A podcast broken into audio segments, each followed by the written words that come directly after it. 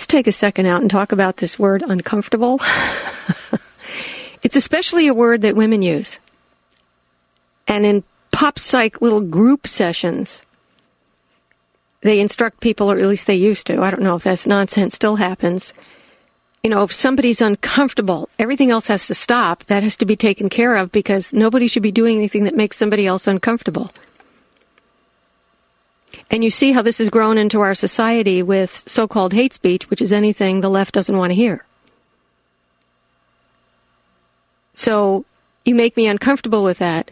I'm offended by that. Therefore, you can't speak it. And the things that you can't speak today are love of God, love of country, love of the president, love of the Bible, love of commandments, love of values, love of morals. Can't speak about those. You realize talking about God and morals is hate speech to certain groups. So this notion of if something makes you uncomfortable, you can dictate censorship of whatever that thought or expression was in that other person. It's very dangerous. Don't suggest you do it in your family. Don't suggest you do it in your marriages. And I hear it a lot that women do this to men. That makes me uncomfortable. The guy is supposed to fall on his sword then, you know.